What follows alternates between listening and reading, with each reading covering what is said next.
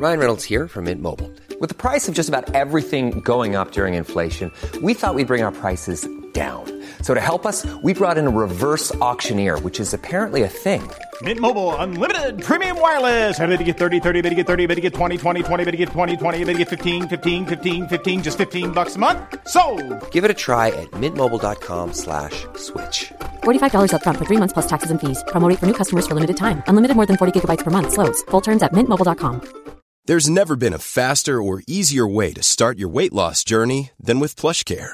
PlushCare accepts most insurance plans and gives you online access to board-certified physicians who can prescribe FDA-approved weight loss medications like Wegovy and Zepbound for those who qualify. Take charge of your health and speak with a board-certified physician about a weight loss plan that's right for you. Get started today at plushcare.com slash weight loss. That's plushcare.com slash weight loss. plushcare.com slash weight loss. The Opinion Line on Cork's 96 FM. Here we are just off the back of the June weekend. And you know in your heart that come September, in fact, come late August, people will be on the phone to me here uh, at the opinion line uh, about places, trying to get places for children in school, trying to organise special needs assistance for children in school. And they just won't be there. And it'll be a case of the SENO said this and the NCSE said that and the school would give me the it's just a mess and it comes up every year.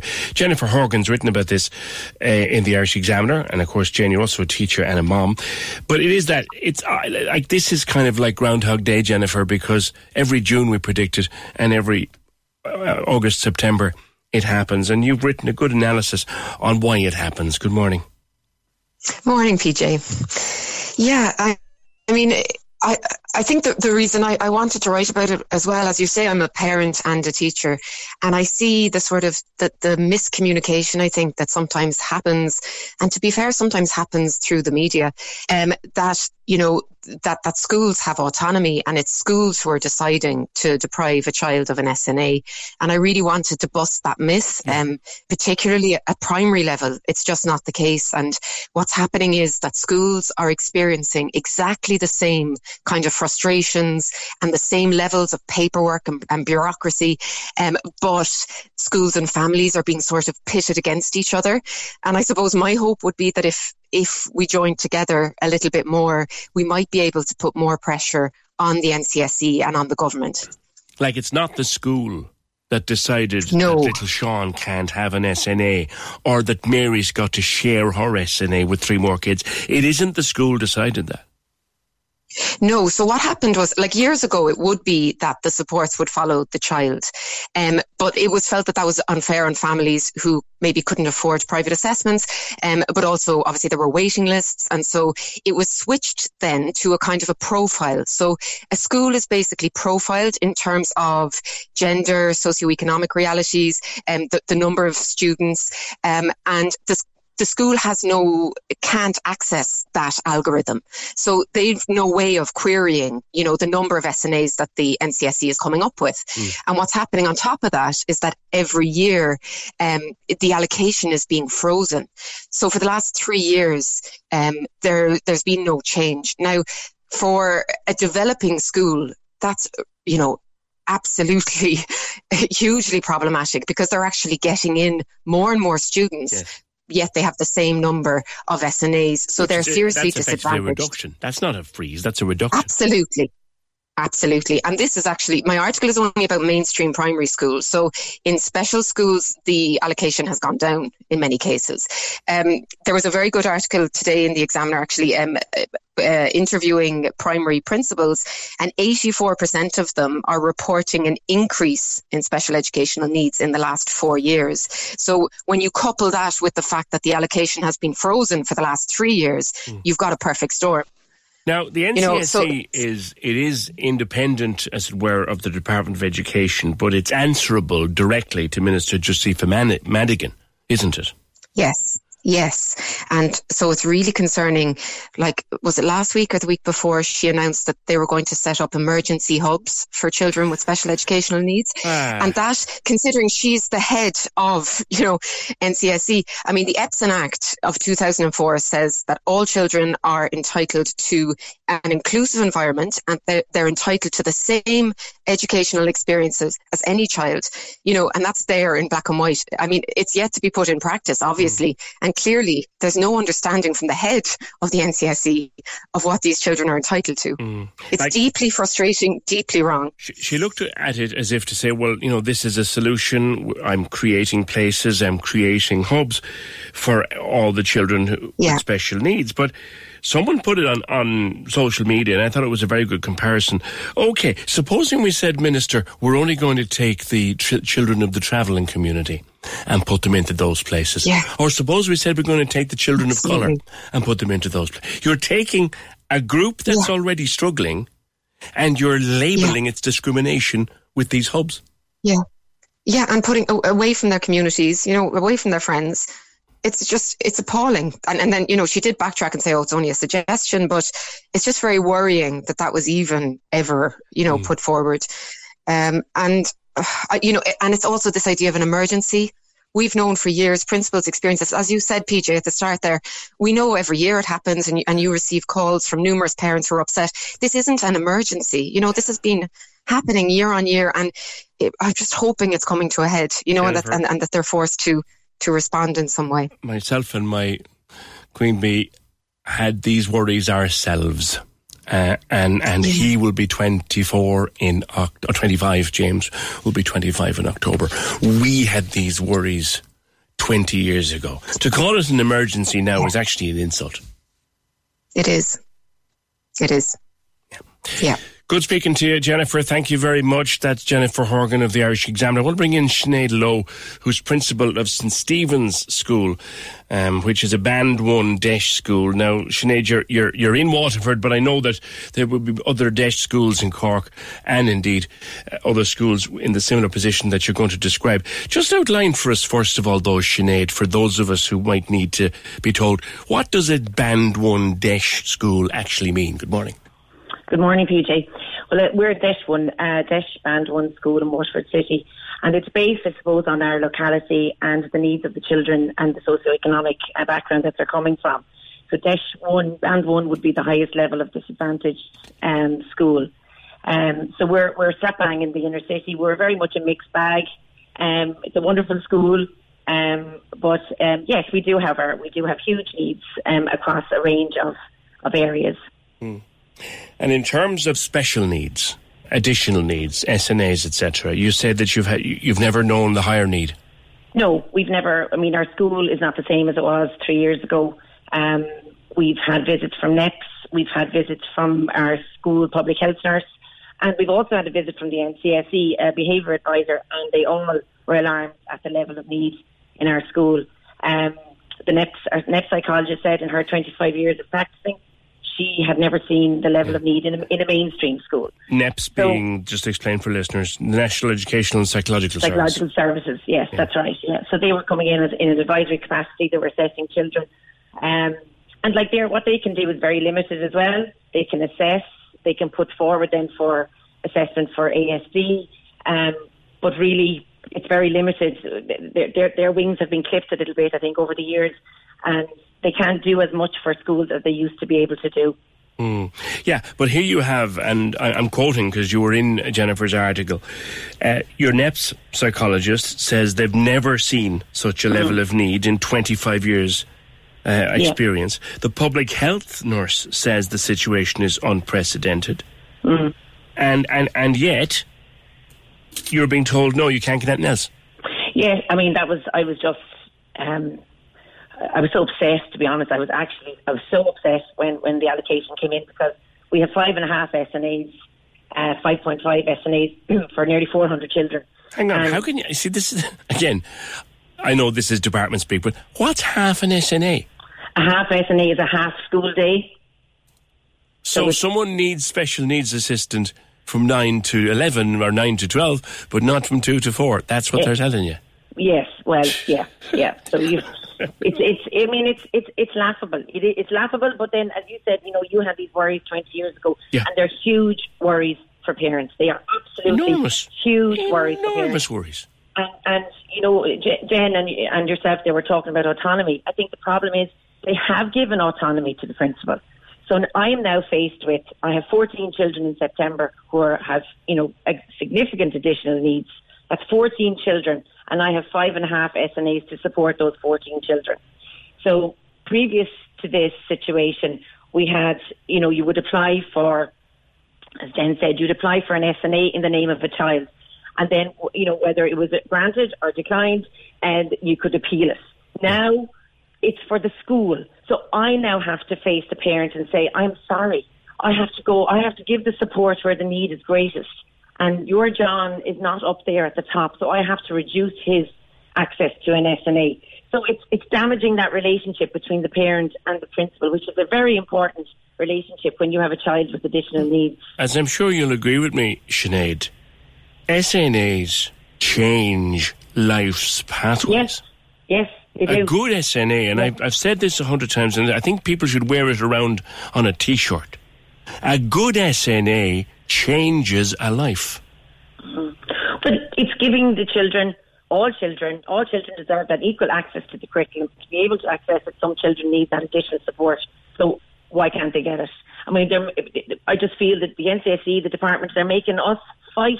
We shouldn't have to be have. We shouldn't. We our, our day is so so busy. We shouldn't Yeah. have to fight for this basic support for children. And yet, here we are, And summer in, summer out, year in, year out. And I'm sure if I dragged out tapes from five years ago and my news work from 10 years ago or more, we'd have the same conversation. Sinead, thank you. Sinead Lowe, Principal at St. Stephen's, is a Band 1 DEIS School in Waterford City, where, to remind you, before I go to my next contributor, uh, the public health nurse says they've never seen such a level of need.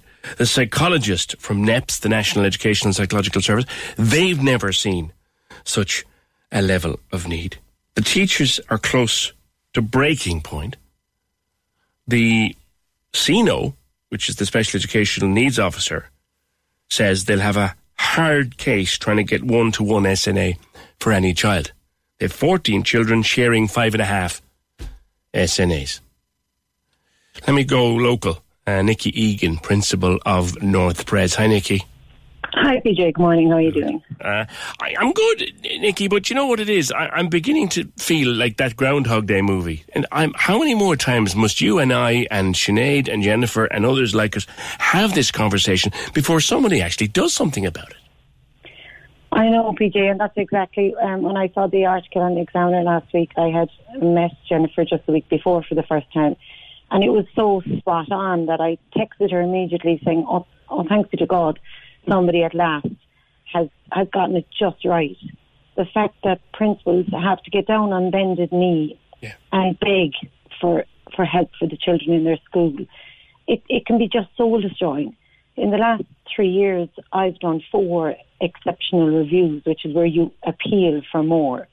And it takes hours and hours, up to 10 hours of paperwork for the principal towards the end of the school year and into July.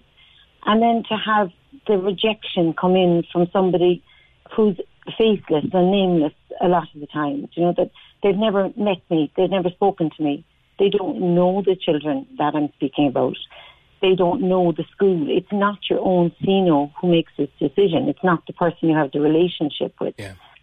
And where special needs children and their families are concerned, the relationship and the relational aspect is, is the whole thing. That care and that love that you're supposed to give them, that's the main point of it. And it's so soul destroying then to have it turned into like an algorithm with no love and care behind the decisions. it's a it, it can be it can be soul destroying for its principals. It can be very depressing. And as Sinead said, it can ruin that relationship between you and the family, the most needy families in your school. Because then the natural thing is that the, the you know it's it's part of the human condition, Nikki, that we address our concerns at the person we meet. Absolutely. And and, that's- unfor- the, that's and the principal gets a dressing down that they don't deserve. you know? Yeah, and it's hard to explain to parents. You know, I mean, even even this week now, I have a parent of a new child who's coming into us in September, coming in with reports and, and with everything that years ago would have meant that he would have had an SNA sitting next to him immediately. And she said, now he's going to get have an SNA of his own, isn't he? And then to start again and explain, I'm so sorry, he's not going to have an SNA of his own. We have 20 children in September who are going to need access to an SNA, and we have three full-time SNAs and Ah, one Nikki. And one Three. SNA for the infant day. Three and one SNA for an infant day. So we have four altogether, one of them not a full time day. And they're run ragged, PJ. Like you said, they're absolute angels. The four ladies in our school, I couldn't say more about them. They have hearts bigger than themselves. And they, they run, the minute one child is calm and regulated and happy and able to learn, then they're running out of the room across the corridor to another room to check on another child. And it's just, it's very soul destroying for the whole school, but it's very um, inaccessible for children. Sure, They can't learn that way. They can't. apart from that, apart from the inaccessibility to the children, and you're so right, and moreover the fact that you might have Sean, we'll say, on the ground floor, and and Yeah. and, and Mary on the third floor, and the SNA running ragged between the two, and that's just two of the. Ch- you're going to have some of these young people, these wonderful young people, who will have burnout before they're thirty. They will, and the wonderful people who want to do the job then won't apply for it because they'll they'll hear it'll come in a couple of years where we won't be able to get special needs assistance because they won't want to do a job that's impossible for them to do during a school day, and for them even to be waiting until the thirty first of May to know whether or not they were going to have a job. I'm glad you got to that. That's still going on. That's still going on. That's so wrong. People used to be saying, ringing me here, uh, thirty first of May, 30th. I I don't know yet whether my son has either a, either a Yeah. place or I don't know whether my daughter has an SNA. That's wrong. That's totally wrong. It's, I mean, it's very nerve wracking for everybody, nerve wracking for the school. And this year, it beggared belief, really, that we waited this long to then be told there's no change. If there's going to be no change, we could have heard about it in February and made our plans and done our exceptional reviews between the months of February and June. Whereas now principals are in the position of trying their very best now over the next two weeks to make the exceptional reviews, which are an impossible task. PJ, Absolutely impossible. Oh, I saw the file. I, I do. I do remember a principal uh, whose name I won't mention, but he was a t- thorough gentleman and was so kind to my son. And I remember what he said. He said he's not leaving here until I know where he's going. If I have to put him in a room himself and, and, and staff it for him and mind him, he's not leaving here until he has a place to go. But he he was putting in one of these applications. And I said, God almighty, paperwork? Yeah, yeah, hours Mind-boggling stuff. All right, Nikki, listen, thank you very much. Uh, unfortunately, I sometimes feel like we're all wasting our breath here. Um, but we'll continue to do it because the day we stop is the day that the people who don't want you to have the services actually win. That's how I feel anyway, and I think that's how a lot of others do. Thanks, Nikki. Thank you, Sinead, and thanks to Jennifer. Corks 96 FM. When you make decisions for your company, you look for the no brainers. And if you have a lot of mailing to do, stamps.com is the ultimate no brainer. It streamlines your processes to make your business more efficient, which makes you less busy. Mail checks, invoices, legal documents, and everything you need to keep your business running with stamps.com. Seamlessly connect with every major marketplace and shopping cart. Schedule package pickups and see your cheapest and fastest shipping options from different carriers with rates up to 89% off USPS and UPS rates. And with the stamps.com mobile app, you can take care of mailing and shipping wherever you are. Make the same no-brainer decision as over 1 million other businesses with stamps.com. Sign up with code program for a 4-week trial plus free postage and a free digital scale. No long-term commitments or contracts. That's stamps.com. Code program. When you need mealtime inspiration, it's worth shopping Kroger, where you'll find over 30,000 mouth-watering choices that excite your inner foodie. And no matter what tasty choice you make, you'll enjoy our everyday low prices, plus extra ways to save, like digital coupons worth over $600 each week. You can also save up to $1 off per gallon at the pump with fuel points. More savings and more inspiring flavors make shopping Kroger worth it every time. Kroger, fresh for everyone. Fuel restrictions apply.